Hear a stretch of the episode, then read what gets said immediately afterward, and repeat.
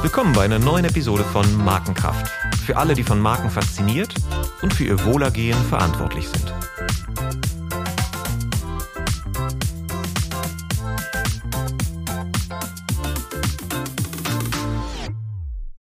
Welcome to another episode of Markenkraft. My name is Olaf Hartmann, and I have the great pleasure to speak today to a legend of the advertising and marketing world, and recently one of its most influential voices, Bob Hoffman.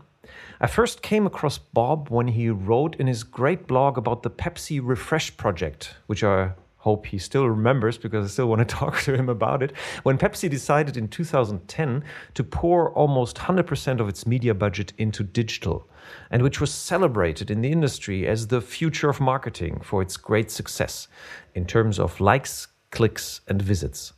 It only had a minor flaw it did not sell any Pepsi. Since then, I've been following his thoughts on advertising effectiveness and his take on what I call the digital haze marketers found themselves in during the last 15 years. In 2017, Bob wrote Bad Men How Advertising Went from a Minor Annoyance to a Major Menace.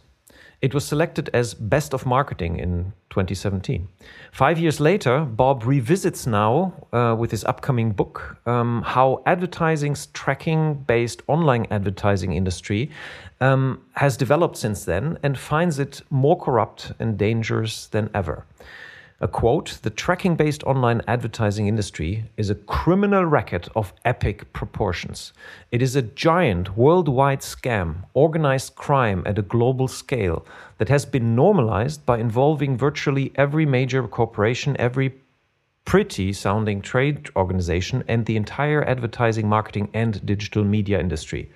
Strong words. But my last guest on the show, marketing professor Mark Ritson, says about Bob he is fearless, an essential voice in an industry that turned a blind eye to the frauds and scams of digital advertising over a decade ago.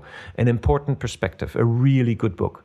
And David Wheldon supports that, the former president of the World Federation of Advertisers. He says about the upcoming book, a tour de force, it deser deserves a massive readership. So I think this is enough praise to make you curious. And I would like to dive in with Bob now. Welcome, Bob. Great to have you on the show. And thank you for getting up so early for us. Thank you, Olaf. Pleasure to be here. Great. So to warm up, I'll ask you a quick fire round of questions. Okay. And you just answer um, whatever comes to mind, long or short. Mountaintop or beach towel? Beach. Beer or wine? Beer. Logic or magic? Ooh, logic. TV or TikTok? TV. Beatles or Bach? Beatles. Steve Jobs or Bill Gates? Jobs. Zuckerberg or Bezos? Oh, anyone but Zuckerberg, even Bezos. Bernbach or Gossage? Gossage. All right. What was the first job that you ever got paid for? First job I ever got paid for. Well, I worked for my father in his dry cleaning shop, and I uh, used to work there on Saturdays when I wasn't in school and on summers, and he would pay me ten dollars a week for uh, my efforts.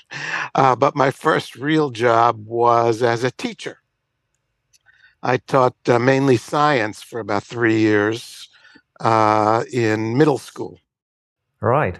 And what was your first experience that you had uh, with brands that you remember, like growing up? Oh boy, very little. I I didn't pay much attention to brands other than you know what I saw on television, and even then, um, did not have much effect on me. Really can't remember my first mm. experience uh, being aware. Uh, naturally, you're aware of brands because everything is a brand that you buy, but um, nothing particularly uh, affected me that I can recall. Mm. But isn't it normal that that uh, we never feel affected by brands anyway?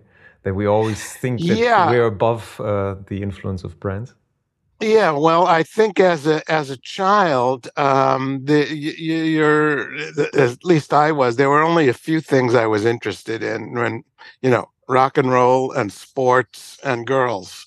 And um, so the you know the uh, I I never went to the supermarket. I did, I wasn't uh, aware of what was happening in in groceries, or I wasn't interested in cars. Um, so you know, I was kind of a typical uh, empty-headed kid who didn't pay much attention to anything except his own whims.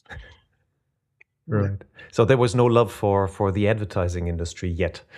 No, I, I wasn't even aware of the advertise. You know, I I knew there were ads on TV, and uh, you know, I heard things on radio between records, but um, I I was not aware of the advertising industry now. And what made you made you change jobs then? Like uh, working as a teacher, and uh, how did you end up in the advertising industry? Like looking well, at it I, now um, uh, in the in, in an industry which ranks uh, lowest in popularity right now worldwide, and the yeah. trust is even below insurance salesmen. Yeah, I uh, I actually had no interest in marketing or advertising in school. I never took a marketing or advertising class. But um, after a few years of te- I hated teaching. I was a terrible teacher, and I did. You know, teachers are wonderful people. They are patient, and they are nurturing. And I am neither patient nor nurturing, so I was just a very bad teacher, and I didn't like doing it and I was not good at it. So uh, one day, uh, you know, after a few years of teaching, I ran into an old friend of mine from college, and I asked him what he was doing. He told me he was working in advertising, and I knew nothing about advertising. I said, "What does that mean?" And he said, "You know the commercials on TV." I said, "Yeah." He says, "I write those." I said, "Really?" I, it had never occurred to me that people sat down and wrote those things. They just somehow appeared on television. I didn't I, I, never imagined someone sat at a desk and wrote those.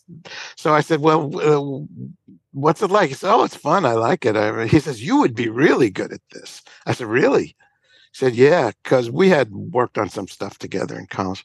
And he said, "Yeah, I think you would be really good at this." So I said, "Okay, yeah, I'm I'm game because I'm terrible at what I'm doing now. What you know, what do I need to do?"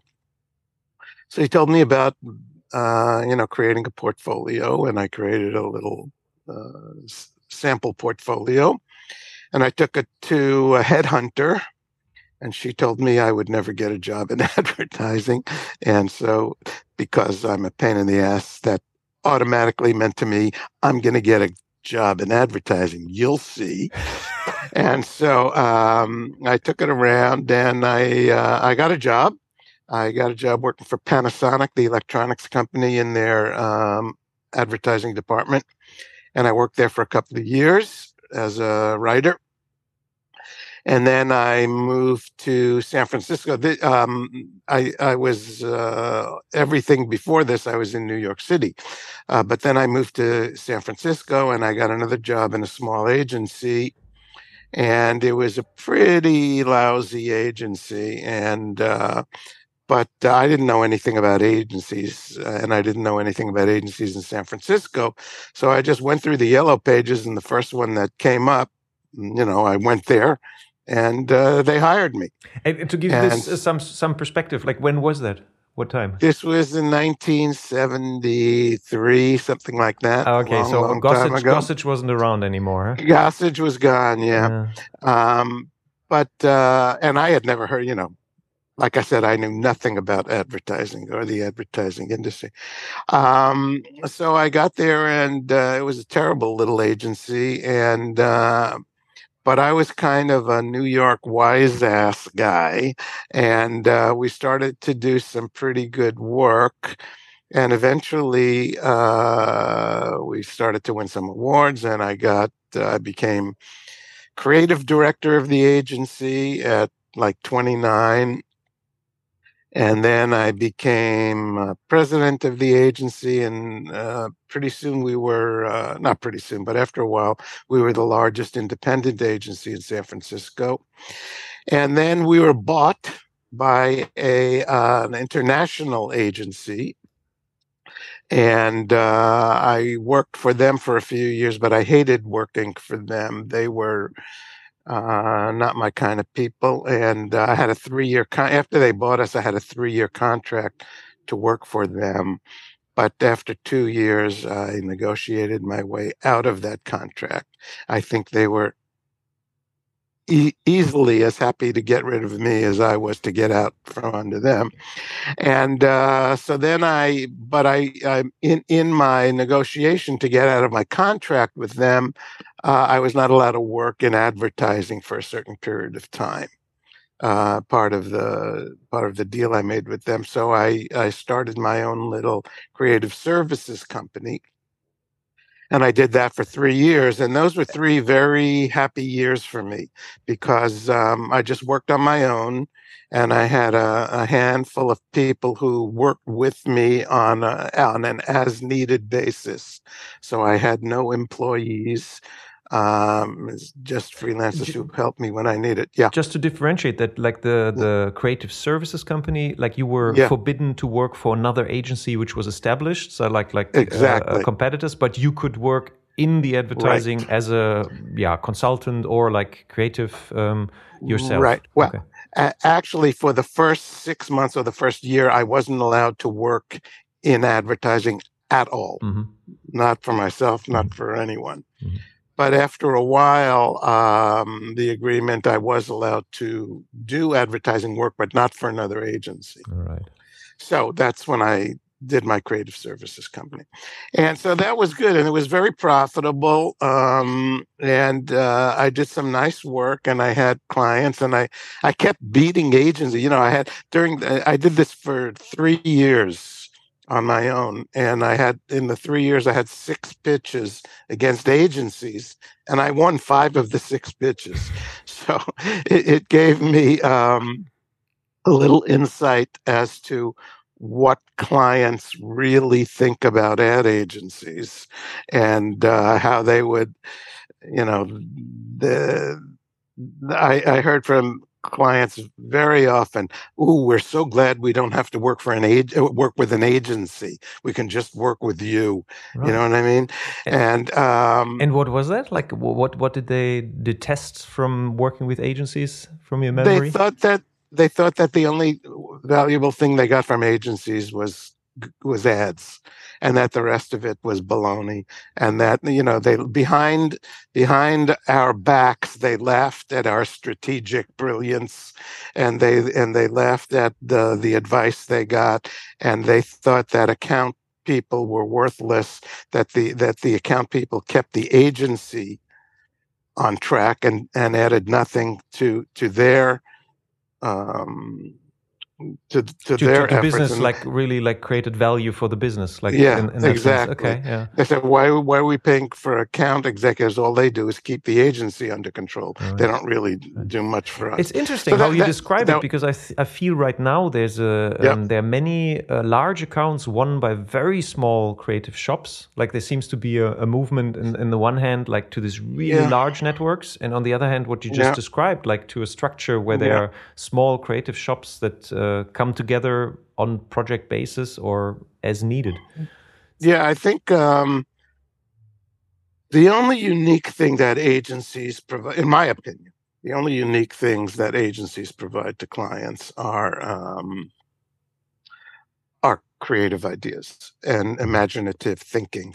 That all the rest of the stuff that agencies provide, clients can get elsewhere you know there's a million media buyers there's a million strategic uh, helpers uh, there are a million brand experts um, and, but what agencies provide that um, that they can't find elsewhere is really good creative ideas. At least that's the way it used to be. I'm not so sure agencies are providing so many uh, we come back to that. We come back to that. But let's continue with, with your path. Yeah. yeah, yeah, so, um, so after that, uh, I did three years of just creative uh, work, creative services, and then I kind of started to miss the agency business because agencies, ad agencies, are great places to hang out. Um, they're not great places to work, but they are great places to hang out. And so I missed that. And so I uh, I had been offered a few opportunities to get back in the agency business. And actually, I was offered an opportunity to go work in the film business. Uh, to to move down to Hollywood, and uh, but that wasn't. I could see that was not my vibe at all, and I would not have been happy doing that. But I did. Um, I was helping someone find. Uh, there was someone I knew who had a small agency, and he and he and his create he was an account guy and uh, he and his creative partner split up and he was looking for a creative partner. So uh, he hired me to help him find a creative partner and i you know i found him eight potential creative partners he didn't like any of them it didn't work out. And uh, you know i knew all along he really wanted me to be his creative partner and it was kind of but uh, i didn't want to get back in the agency business. And then through a series of uh, silly mishaps, somehow I wound up uh, doing it. And so I went into the agency business with him, and uh, we were very successful for a long time. And um, then I retired uh, several years ago. And uh, he he retired much earlier. He retired, I think, in 2004 or 2006. Then I retired, and um, since then, I've been, you know, writing and mm-hmm. speaking mm-hmm. about advertising, and uh, it's been a nice second career for me. It's actually been, in many ways, it's it was more re- it, it has been more rewarding than my first career. Although my first career was more lucrative, this career is more interesting in a way because I get to say things that I that I really believe and that I can. Uh, I don't have to hold back. You know, when I was working in the agency business, I used to write about advertising a lot, but I, I had to be circumspect about what I wrote because I had people working for me. When you're the CEO of an agency and you say something stupid, and a client reads it, you are likely to get fired. And so, and when you get fired, you know, if you're the CEO of the agency, you're not going to lose your job, but, you know, 20 or 25 other people might lose their job. So I had to be careful about what I said, even though I thought what was going on was kind of stupid in many ways. Uh, but ever since I have left the agency business and nobody works for me and I don't have a job and I don't have to, and nobody can fire me, uh, I can uh, say whatever I want. And so that's why I'm, uh, I'm not really all that brave. I just have nothing to lose, you know? Yeah, that's, it's, it's wonderful because mm-hmm. um, I found, I, I, guess we met at the beginning of your second career, basically virtually, mm-hmm. because mm-hmm. I, I, started reading your blog and uh, mm-hmm. to all my listeners, it's a must must. So if you if you haven't if you haven't read Bob's uh, blog yet, uh, Bob, where where where where can people find the blog? It's uh, I was. Um, yeah, I I write. It, it is now a Sunday newsletter, and you can subscribe to it at Bob Hoffman's website com. Okay, Bob Hoffman's website.com. It's my yeah, yeah. it's my Sunday night pleasure, I have to say. Every Sunday it's like, "Oh, there's Bob." Good. And uh, Good. and and uh, it's it's wonderfully written and obviously very insightful and uh, it's and we're going to talk about what you write about recently a lot. But the first time that I got across uh, that I that I came across um, you was about the Pepsi Refresh project. And mm. um, uh, we we will dive in in the other topic uh, more deeply, but but I think that for the listeners that that have forgot because it's 12 years ago, I think it would be valuable to to do a recap uh, to refresh to refresh the memories, refresh the refresh, and uh, yeah. as it contains uh, several very important lessons. So if you would uh, yeah. support that, that would be great. Yeah, in about uh, 2010, um, when social media was all the rage. Pepsi decided they would take all their money out of their um, regular advertising and put it all into social media. And they created this thing called the Pepsi Refresh Project. And um, it was a. Uh, I, um, my, you know, my guess is they probably spent fifty to a hundred million dollars on it, and this was in the era when people believed all the bullshit about, you know, join the conversation, you know, and uh, people and uh, you would say something on Facebook and it would go viral. You know, it was complete nonsense, but everyone in marketing believed it. And um, so Pepsi did that and they did it for a year. They canceled their Super Bowl advertising, they canceled all their television advertising, and they made a big hoo ha. And everyone in the marketing and advertising industry was so impressed at how forward thinking and brilliant they were and you know how this was going to be a huge success and it was a disaster. They uh, they lost five share points. They they went from their traditional position as the number two selling uh, soft drink to number three and it was a total disaster and they you know one year later they blew it up and went back you know they went back to their normal um, sane advertising um, media programs yeah, yeah. and uh, the the uh, the uh, lesson that everyone should have learned was that social media marketing was mainly baloney that people did not share what you what you put on social media that there were no conversation you know anyone could have gone online and seen that people were not having conversations about brands. They were having they were having conversations about everything else in the world except brands. But the marketing industry was telling us, oh, join the conversation. And so people uh, couldn't believe their own eyes. They believed the bullshit instead.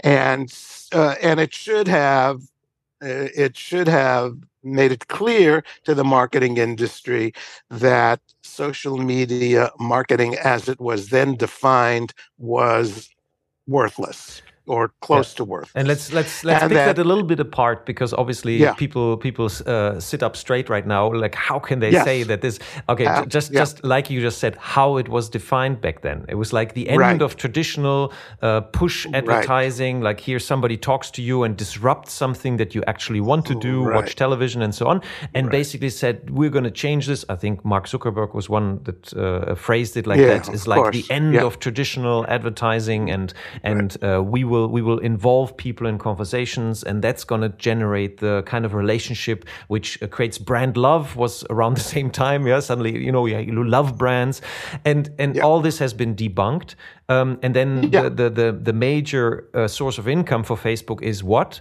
Push advertising. Something that disturbs, yeah, something yeah. that disturbs your regular stream of the news of your friends or whatever, and then somebody right. breaks that. Yeah, yeah. F- Facebook and other social media were going to uh, end advertising, and uh, it was going to be about sharing and about conversations and all that bullshit. And what it turned out to be, Facebook Facebook is now the largest purveyor of that which it was supposed to replace. It is now it is now the largest purveyor of traditional advertising. It is not nobody in his right mind believes that uh, people are, uh, you know, sharing and having conversations about brands on Facebook. Yeah. Facebook is ad after ad after ad. So, uh, you know, uh, and just I, to add to I that, that very, yeah, just to add yeah. to that, in Germany there was this, uh, also this discussion, you know, about trust when Facebook were involved in the Cambridge Analytica scandal and all that, um, which we talk about later. And what media did they turn to? They started to do outdoor advertising and print advertising. At a certain time, they were the biggest print advertiser in Germany. Yeah, and yeah. and that was during a time where they needed trust. And if brands mm -hmm. is mm-hmm. nothing else, it's in the end, it's it's a positive prejudice that people trust that you deliver deliver on what you promise. And yeah. and why didn't they do that in Facebook? Yeah, like why didn't they do it in in-stream advertising? Because yeah, then, yeah it doesn't replace everything.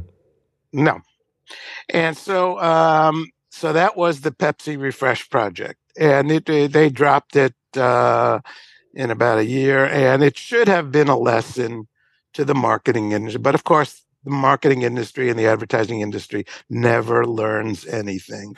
We, we, we operate on legends and rituals. Um, we, we believe all the bullshit that we read, and uh, there there are very few people in our industry who are willing to say, "Hey, wait a minute, uh, this is wrong," and uh, as a result, the advertising and marketing industry not only are not very trusted or liked, but they're not very effective these days. Uh, the, the, the effectiveness that used to come from advertising is um, is not quite what it was, and um, you know. And before we, the, the, yeah, and, and yeah, let's let, let's let's let's dive in there a little bit. Like, what your yeah. take is on that? Like, um, yeah. the, the one thing obviously is the media mix what what other reasons do you see there? Well, like this effectiveness, why has it has it in has it been in decline in the last fifteen years? Uh, yeah, it's a good question. Let me write down some notes so I don't miss anything.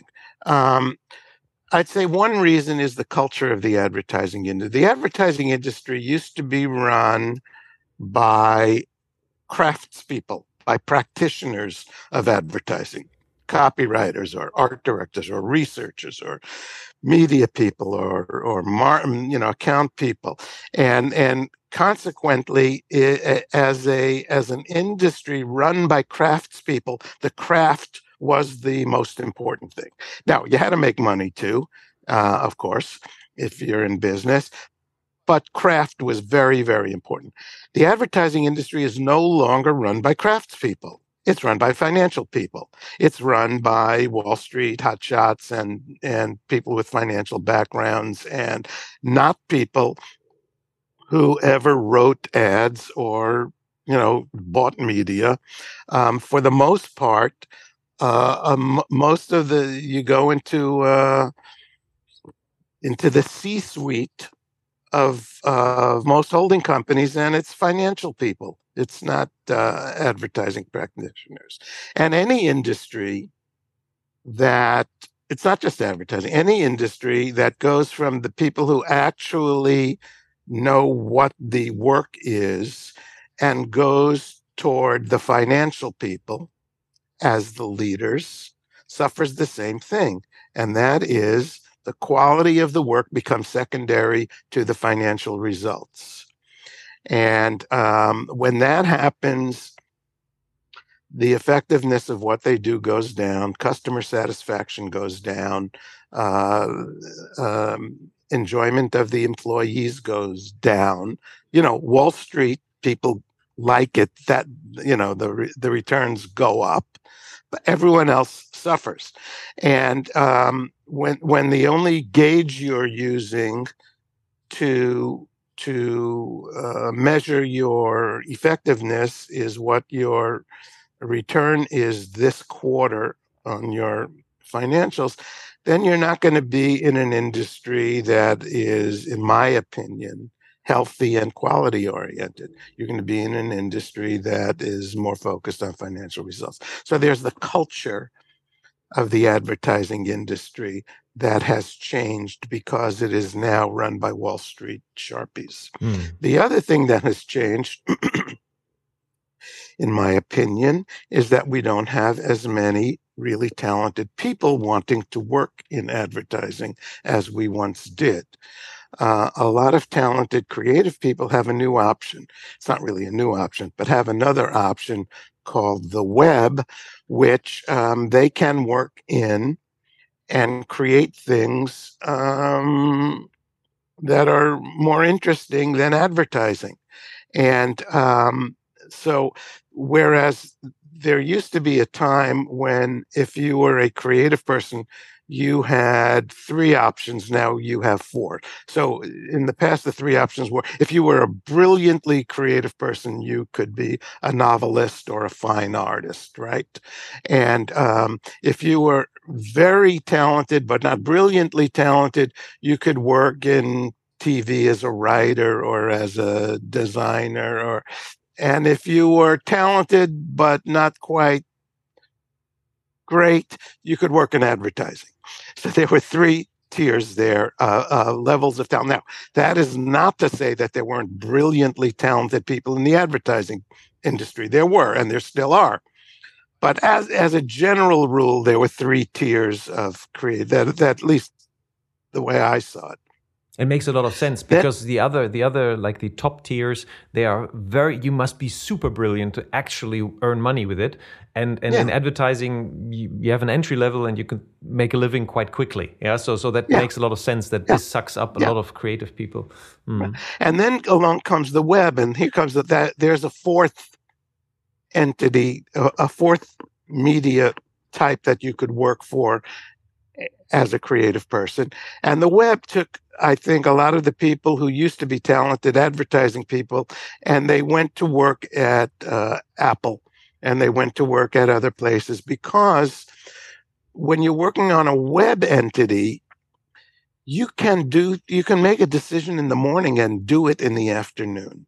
I mean, th- they work at a fast pace and you can get a lot of stuff done. If you work in an advertising agency, you got to go through a, big, a, you know, a WPP or a, you got to go through 12 layers of approval inside the agency and then another 12 layers at the client. And you very rarely get anything produced the way you want it to be produced. Uh, everyone's got their sticky fingers all over it. And so it, it as as agencies became larger and more corporate, it became harder and harder to do good work.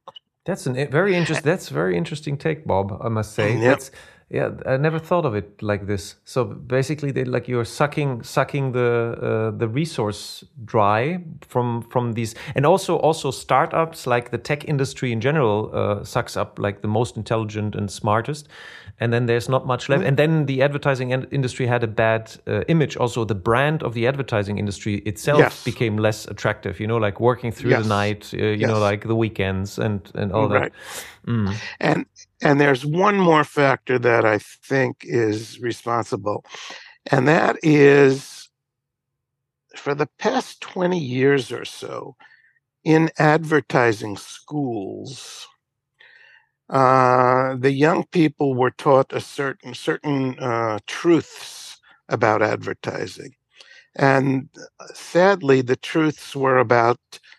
It all came down to clicks. Uh, advertising was uh, evaluated on how many clicks it got, and the, and you know in the early stages of advertising that made sense. Uh, that advertising was really turning into direct response rather than a brand building.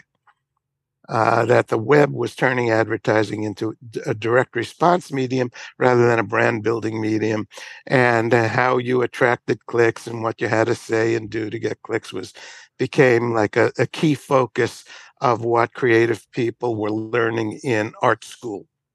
Mm. And uh, those people went on and they got jobs and they got their clicks and pretty soon they were um, they were promoted and uh, you know after about 10 years or so they became the creative directors of agencies. And were responsible and re- for brands then suddenly. And they were yeah all of a sudden they're supposed to be uh, brand experts. And they're not. They were click experts. But uh, but they were running creative departments and still are running creative departments and uh, I think that has done, uh, that's another reason that the creative work that agency is doing is not up to a standard that we would all like it to be up to.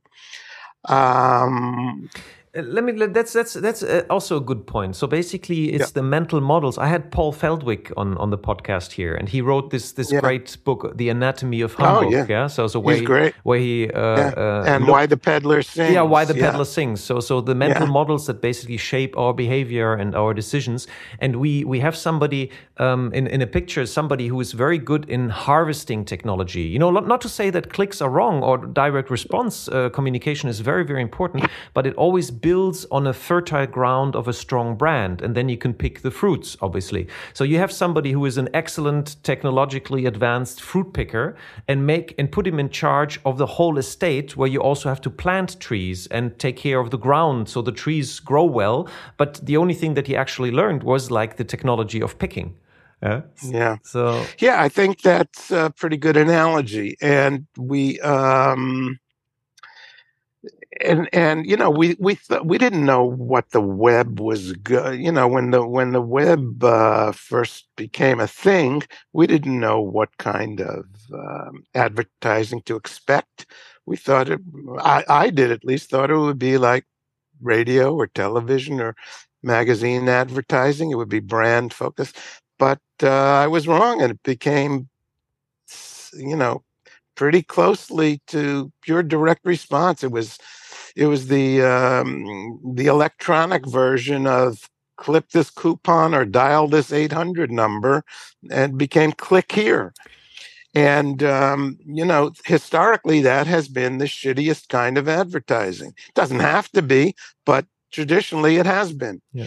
And, uh, you know, if, if you look at at the advertising industry, there are two lineages of advertising. There's the direct response lineage, and then there's the brand lineage. And the web could have been the brand lineage, but became the direct response lineage for some reason. Because it's and, very effective uh, in doing that. I mean, like like not to yeah, not to not to put down what they do. I mean, the conversion of digital is amazing. It's really really good in picking the fruits. Yeah, it's like it's easy to find. You know, like so like Byron Sharp. You know, easy to easy to mind, easy to find. The brand does the easy yeah. to mind, and then the the web yeah. does the easy to find and the conversion.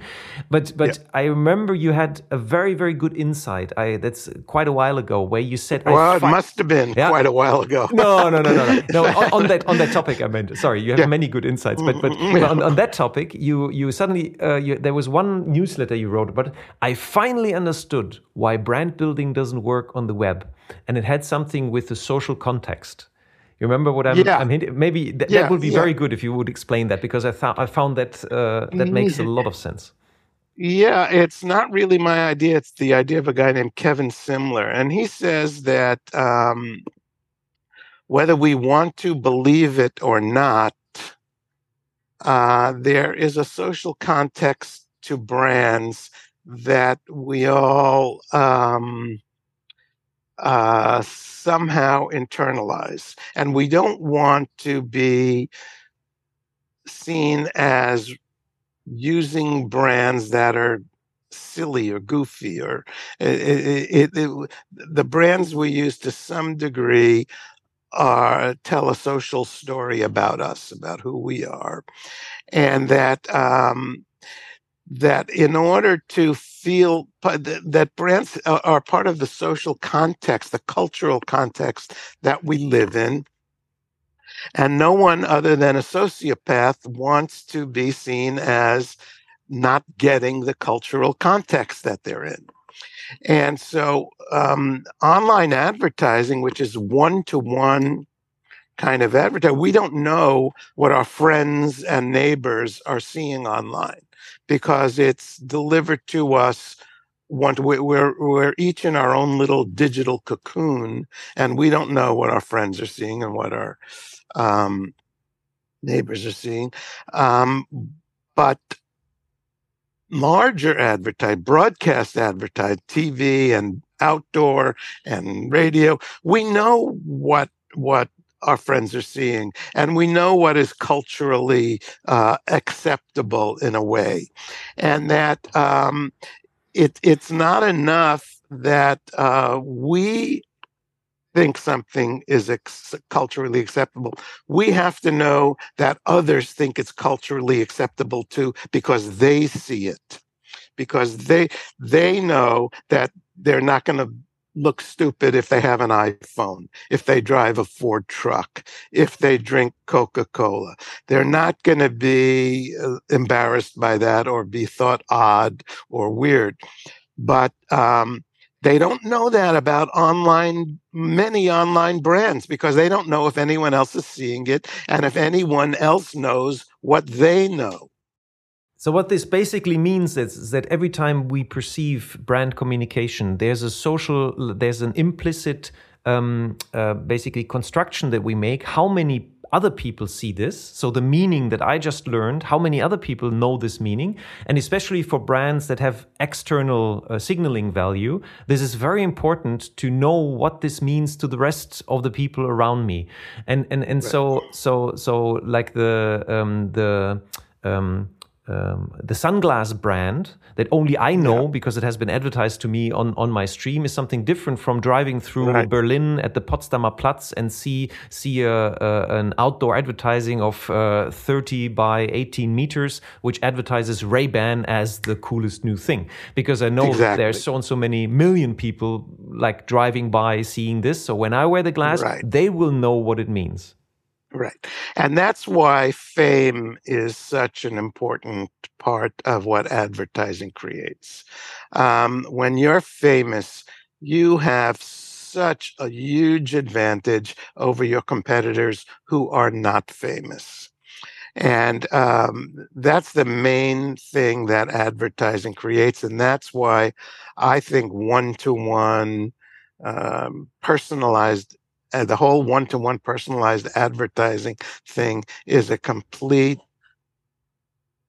wrong turn mm. that brands need to brands need to use media to become famous the more famous you are the more likely people are to be comfortable with you mm.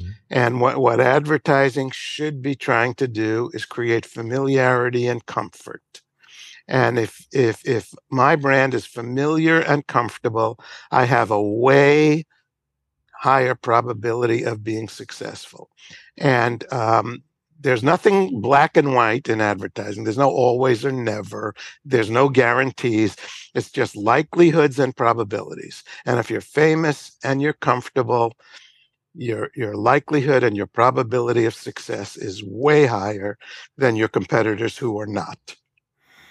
And that's exactly what Paul Feldwick says is like we've lost the ability to put on a show that people love to watch and that people talk about. So to be culturally re relevant. Obviously, that's a little bit more difficult because the, the media channels are so widespread. So so it's it is definitely more difficult than in the past where yeah. you just booked uh, on your main TV right. channel and then everybody knows yeah. you. But the, the the goal, like you just described, like the, the you call it the shortest briefing to an agency, make me famous. Huh? That's I think, yeah. and that's what what many people forget because they're like they go the, into the micro targeting, like uh, Procter and Gamble did, and then and then yeah. they yeah. then they pull out 200 million out of that channel and realize half a year later that nothing changed at the till, right. uh, like right. they didn't have. But this, but right. to create this kind of one-on-one micro targeting, the industry has developed this monstrous technological uh, tech stack uh, which created also the dominance of digital media in the last years, like also attracting so much budget is like I think it's over fifty percent right now uh, in the states, yeah. definitely. And yep. in general, just to make this clear, you're not against digital advertising. You know, with your blog and your newsletter, you use it yourself. Yeah? It's like not not not to say like here digital is terrible, but there's something terrible as a side effect in this that you write and blog about for quite a long time now, and that even got you invited to speak in front of the European Parliament, um, yep. which is important enough. So let's spend the rest of our podcast to talk about this very important topic. Yeah, the the problem is tracking and the problem is the um, how the online advertising industry has become destructive to democratic societies and has resulted in um, one of the greatest frauds in history. And um, the online tracking industry uh, is destructive and dangerous in five different ways. First, it's it's dangerous to individuals because they uh, the online ad industry is collecting ungodly amounts of information about us every day, and uh, we know what happens when institutions know everything about us. When institutions know where we are all the time, who we're talking to, what we're saying, what we're doing. Uh, we know we know how destructive this is because we have a history of what happened with the KGB and the Stasi and the Gestapo, who knew everything about everyone. Uh, very, very dangerous. But we don't know what happens when the when we have totalitarian marketing when marketers know everything about us everyone we talk to everything we say everywhere we go um, we don't know what happens with that, but I promise you, it's not anything good. And um, and and the other thing we need to realize is that governments are brilliant at inventing crises from which they will extract all this information from marketers. They'll say they have to have it and they will get it, and that will create dangers. The second uh, thing that is is dangerous for us is uh, it's dangerous for society. We see what happened here in the states on January 6, 2021, when uh, there was almost came very close to overthrow of our government, and part of the contribution to that was due to algorithms that platforms used in social media to drive a wedge into society.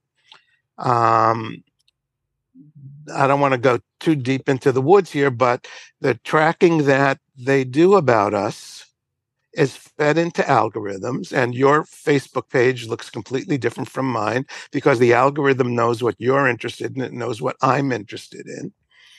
And the algorithm feeds us ever more lurid notions of our own preconceptions to keep us on the platform as long as possible because the longer we stay on the platform the more money they can make by by selling us to advertisers and um, so the the the algorithms feed us into rabbit holes where we find people like us, but only a little more extreme than us.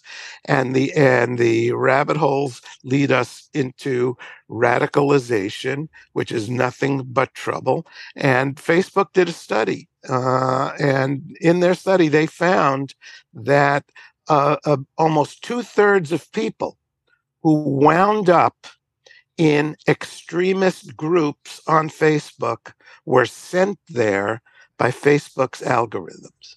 So the idea, yes, and um, and, and, some yeah. some response that you could have uh, internally is like, yeah, but what's the problem? You know, I have nothing to hide. Is like, yeah, yeah. So yeah, yeah. So, so, what, what would you say there? nothing to hide is so stupid. We all have something to hide. We just don't know what it is. I mean, just recently here in the states, the um, what's called Roe, Roe, Roe versus Wade, the uh, Supreme Court decision that allowed women uh, to have abortions was overturned, and now um, the people who are searching for abortion on online or are even just going to Planned Parenthood online or other uh, women's health sites online are being reported to the police because the police are interested in whether they are now breaking the law by considering an abortion or having an abortion. So we all have something to hide. The idea that I have nothing to hide is completely stupid because we all have something and we just don't know what it is. Just behind you on the bookshelves, you probably have some yeah. books which might be forbidden soon. Yeah, and, That's and then right. and then the data about you buying this book is important information. And right. um, yeah, so so then, but uh, now a, a brand, uh, a marketeer could say, yeah, but is that my problem? You know, like that. That's yes. something that needs to be done uh, uh, by the government. Yeah. But yeah, no, it is. It, it's the marketer's problem because because in um, in society, the privacy rights of individuals and the integrity of democratic institutions are far more important than the convenience of marketers. Mm. And and uh, the the idea that uh, you know following us everywhere and uh, keeping track of everything we do is is essential to their business is bullshit. Uh, television and radio and outdoor and print for decades were very successful and very profitable companies without spying on everyone and collecting ridiculous amounts of information on everyone. Is, is, is online advertising really that weak that they can only succeed by spying on us? Is that what they're trying to tell mm. us? Is it is that is it is it that weak a force that the only way they can be successful is to spy on people? That's ridiculous. I don't buy it. I don't think they believe it. But they bullshitted regulators into believing it. And um, that's what we're stuck with at this point. I'm hoping that it's changing. Let's play devil's advocate and say we have a marketeer that is like, that's too philosophical for me. That's above my pay grade. I'm paid to be successful as a marketeer. But even yeah. from that point of view, it, it might be worth one thing I already mentioned, you know, that micro-targeting for Procter & Gamble has proven to be not as successful as they originally thought. So they so they took it out and, and it, they were more successful. But then this turns us to, does it really deliver higher value for, even if you say not brand building, but maybe conversion or like effectiveness of campaigns.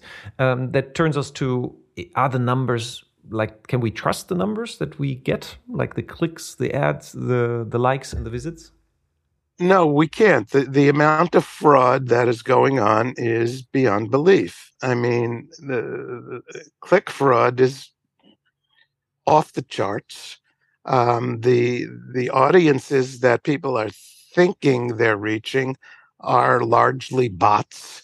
As a matter of fact, there's, uh, according to Barracuda Networks, which is um, a research company, there are more mal- there's more activity by malignant bots online than there is by human beings. So every everything you think you know about what's happening online is probably highly questionable. I mean, we know most researchers say that uh, every 10,000 online ads that run, you get five clicks. Uh, it's hard to get much closer to zero than that, but but even those five clicks are highly suspect because we know there are click farms that are going all day, every day, 24 hours, just click, you know, just automated clicking that makes someone some money. The the the fraud in online advertising now is probably nobody knows for sure but um, the most reputable people that I believe say it's probably over $60 billion a year in ad fraud. That means if, it, if it's $60 billion a year, that means it's a bigger business than Coca Cola, it's a bigger business than Netflix, it's a bigger business than Nike.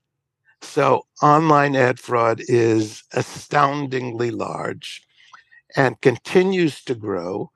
And um, nobody seems interested in stopping it. Nobody seems to have an idea about what to do about it. And there were two things that, that I found very um, intuitive, like when you described them. They were like some accidental research uh, that happened. Yes. That, that basically yeah. exposed this is because you know it's like uh, I trust your source, uh, you tr uh, I trust my source, you trust your source. You know, I send you, yeah. you know, I send you a link and then you then you see. So so there could be you right. know um, there could be some skepticism about you know the experts are bought and and that and that. But then some accidental research happened, which you described, which yeah. was very convincing. Yeah, what happened was uh, there's a publishing company in the US called Gannett, and Gannett publishes USA Today. USA Today is a popular uh, newspaper and a popular website for news. Now, Gannett also happens to publish 250 little tiny community uh, news sites as well. Uh, accidentally, a bunch of research, uh, researchers found that for nine months, Gannett had been taking ad bids for USA Today, that winning ad bids for ads to run on USA Today's website, and accidentally were running it the, the ads on all these little tiny community websites. So people who were the major brands who thought they were running advertising on USA Today were like running ads on the Rio Ruidoso, New Mexico news site and the Lebanon, Pennsylvania news site. And nobody knew it. Billions and billions of ads ran in the wrong places and nobody knew it. The, the people buying the ads didn't know it. The ad agencies didn't know it. And the um, the companies who report the results of of uh, the online advertising um, didn't know it, so that nobody knew where these ads ran. Nobody knew that they ran in the wrong places, and there were billions of them, and they went that way for nine months until these two researchers happened to stumble on it. Now, how can billions of ads run in the wrong places for nine months and nobody knows? And the answer is that the the the brands were getting reports telling them that their ads ran, uh, you know, everything they were, they ran where they should. Here we reached this many people, and it was all bullshit. It was all bullshit, and so it was it was an it, it was an unintended test of how reliable not just the programmatic ad system was, but the reports that brands get that are supposed to be monitoring what they're getting are equally unreliable. And the media agency will say we have systems in place to avoid ad fraud and the numbers are real and, and all that. So so exactly. so that's and whoever because we could go on for three hours uh, talking about this. So whoever is interested yeah. to take a deep dive into this topic, uh, when yeah. does your new book come out? My book will be out probably next week. next week. What a, what a great although, timing. Although in Europe, it, it, you know I'm not sure when it will appear um, on Amazon in Europe, but it's going to look something like this. Okay. Yeah, it's called People can scam. see it, but it's called Ad Scam, and we'll put the link in the in the show notes because when it's this is be- published by that- that time, it's going to be available on on Amazon anyway. That'd be great. I appreciate So, that. so so that's very important to to dive a little deeper in there, and I can only advise your books because they are really a great fun to read. They it goes like even with a busy day, you have enough time. This is something you can do even like uh, uh, in your breaks. You know, half an hour break here. In two days, you you got the book. Uh, Yeah. You got it done. And then in discussion, suddenly it gives a wealth of information, and you can dive deeper, and then research the sources that you give, and and all that. And it's so so we have two very important perspectives on this topic. The one thing is what we discussed that this whole development of tracking and so on has has societal uh, influences, and it really, like you say, is a threat to democracy if this goes into the wrong hands. And I think at one point it will. I, I totally agree there. But the other thing is, like from a professional point of view, you should be very wary of what is happening right now. Is what you're being fed in, in effectiveness terms in your digital strategy. And that does not mean that you shouldn't include digital in your strategy, in your media mix, and all that. But just be very wary when we're talking, we're investing half of our money in the digital sphere. What do we actually get? Yeah. Do our uh, brands really become stronger? Is it what we, what we see? Is it a mirage or is it real real value that is delivered? Yeah. So on on like on the future on this development, I know that you do a lot, you speak a lot. Like I said, European Parliament, you've been in the UK Parliament to talk about this, the dangers of tracking, but also on the like like just on the on the craft side like what is the what is the alternative what do you see like um, um, on the horizon for uh, when google which has announced it several times now taken back when they say Yeah. cookies are going to be dead then suddenly this kind of tracking is not possible anymore uh, where do you see the solution in that direction Well, I am hoping that what happens is that tracking per se is outlawed. It is banned because what what it unless it is banned, what's going to happen is when cookies finally do go away, something equally onerous will take its place to track us, and um, that that won't do us an ounce of good. What needs to happen is that tracking needs to be banned.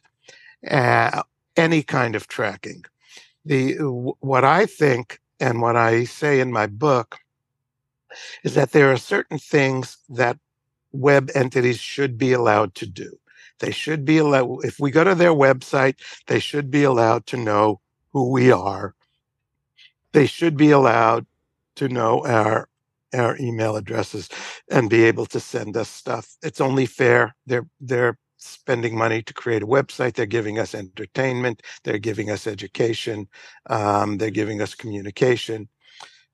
But they should not be allowed to ever follow us anywhere once we leave their website. They should not be allowed to share our information with anyone else. They should not be allowed to sell our information to anyone else. They should not be allowed to allow other entities to put trackers on us when we're on their websites. So so we what what I call it is shallow first party information. They should be allowed to, to have that. They should be allowed to direct advertising our way because advertising is how they make money and it's only fair. They, they, you know, we get a lot of wonderful things we like from the web and they should be allowed to make money from it. So is is advertising essential to the free web? Yes, it is. Is tracking essential to the free web? No, it is not. That's my point of view. And and the, the way advertising has been conducted very successfully for decades, and a fair value, a fair um, exchange of value between the the media companies and the viewers is they should be allowed to show us advertising, but they should not be allowed to spy on us. That has worked for decades, and there's no reason it shouldn't work online. And on a practical level, there's there's new research out. We've done also ourselves research on this. If you understand the context very well in which your ad appears, you can basically derive from that what goals are active in the minds of the people, like uh, putting themselves into the context by opening a page, by clicking, uh, by uh, starting starting the TV and watching a certain program, and I think the research should go more in that direction to understand the context on a psychological level very deeply and align it to the values that you have with your brand. And that has been proven already that context sensitive uh, media buying is more effective than the, the tracking uh, kind of like that you, yep. that you reach the same person because if, if that yeah. if only reach would be important just that as a last thought if only reach would be important it wouldn't make a difference if i would meet you bob uh, at, a, at a highway cafe in the bathroom or in the champagne lounge in new york in a in a in a great hotel yeah because yeah. you're the same person i'm the same person so we meet yeah but the value mm -hmm. of the champagne bar obviously you know immediately intuitively is a little higher sure. than than in front of the bathroom at the, the highway stop yeah yeah. And and you know, the advertising industry has been brilliant for years at finding the right audience for the right products. It, it's not a mystery to us how to do that. We've done it brilliantly for years and years, and we can do it online just as we did it in every other medium. We don't need to be spying on people. It's just not necessary. And as you say, it's not even clear that it's beneficial. I guarantee you, the day that that tracking is banned and outlawed will be the day that Google and Facebook say, oh, our new way of targeting is even better than tracking was. I guarantee you they'll say that the day that tracking is banned. And that, you know what? They'll be right. It will be better. Excellent. That's a very good point. I hope this was a very complex topic. I hope we closed the circle for people. And as I said, if not, they can read exactly, my book. Exactly, they can read your book. What, what a great solution! Wonderful. this is fantastic. Besides your own book, um, yeah. I have a, I have a question. What resource would you point um, our, my listeners to? Like, is there a certain book that you gifted often, or something that you say uh, this is worth um, outside like, uh, uh, yeah. your own books? I love both of Paul Feldwick's books. Um, let's see, what else do I have? I have um, there's there's good writing. Richard Shotton has a wonderful book. Um, the Choice Factory, he wrote, huh? Yes, mm-hmm. the Choice Factory. Mm-hmm. Um, we put that in. I love notes. a book.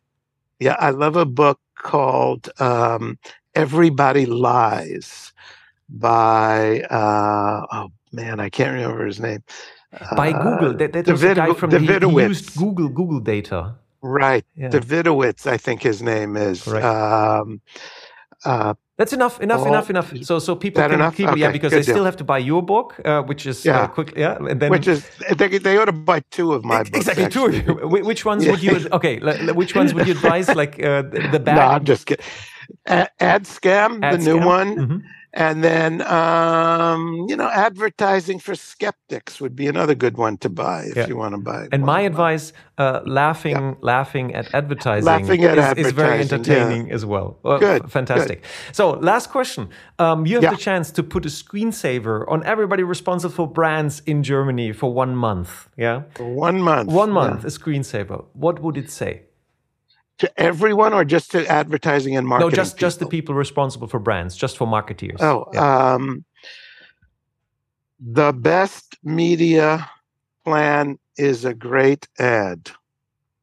The best media plan is a great ad. It, okay. Yes. That's what I'd put on there. Okay, thank you very much. Screensaver. Bob, okay. my sincere thanks. Thanks for getting up so early. I see in the, in the background the sun is coming up. Uh, sun is finally coming up here. That's yeah, right. I'm gonna have, have a second coffee gonna, and and I will. Yeah, it was it was a great pleasure talking to you. Thank you, Olaf. Thanks for having me. I appreciate it. Take care. Und das war eine weitere Episode von Markenkraft. Vielen Dank, dass Sie dabei waren. Wir hoffen, es hat Ihnen genauso viel Freude gemacht wie uns. Wenn ja, empfehlen Sie uns Ihren Freunden, Ihren Bekannten, Ihren Kollegen und bewerten Sie uns auf iTunes, Stitcher, Spotify, Soundcloud, egal wo Sie diesen Podcast hören. Share the love for brands. Machen Sie es gut für sich und die Menschen in Ihrem Leben.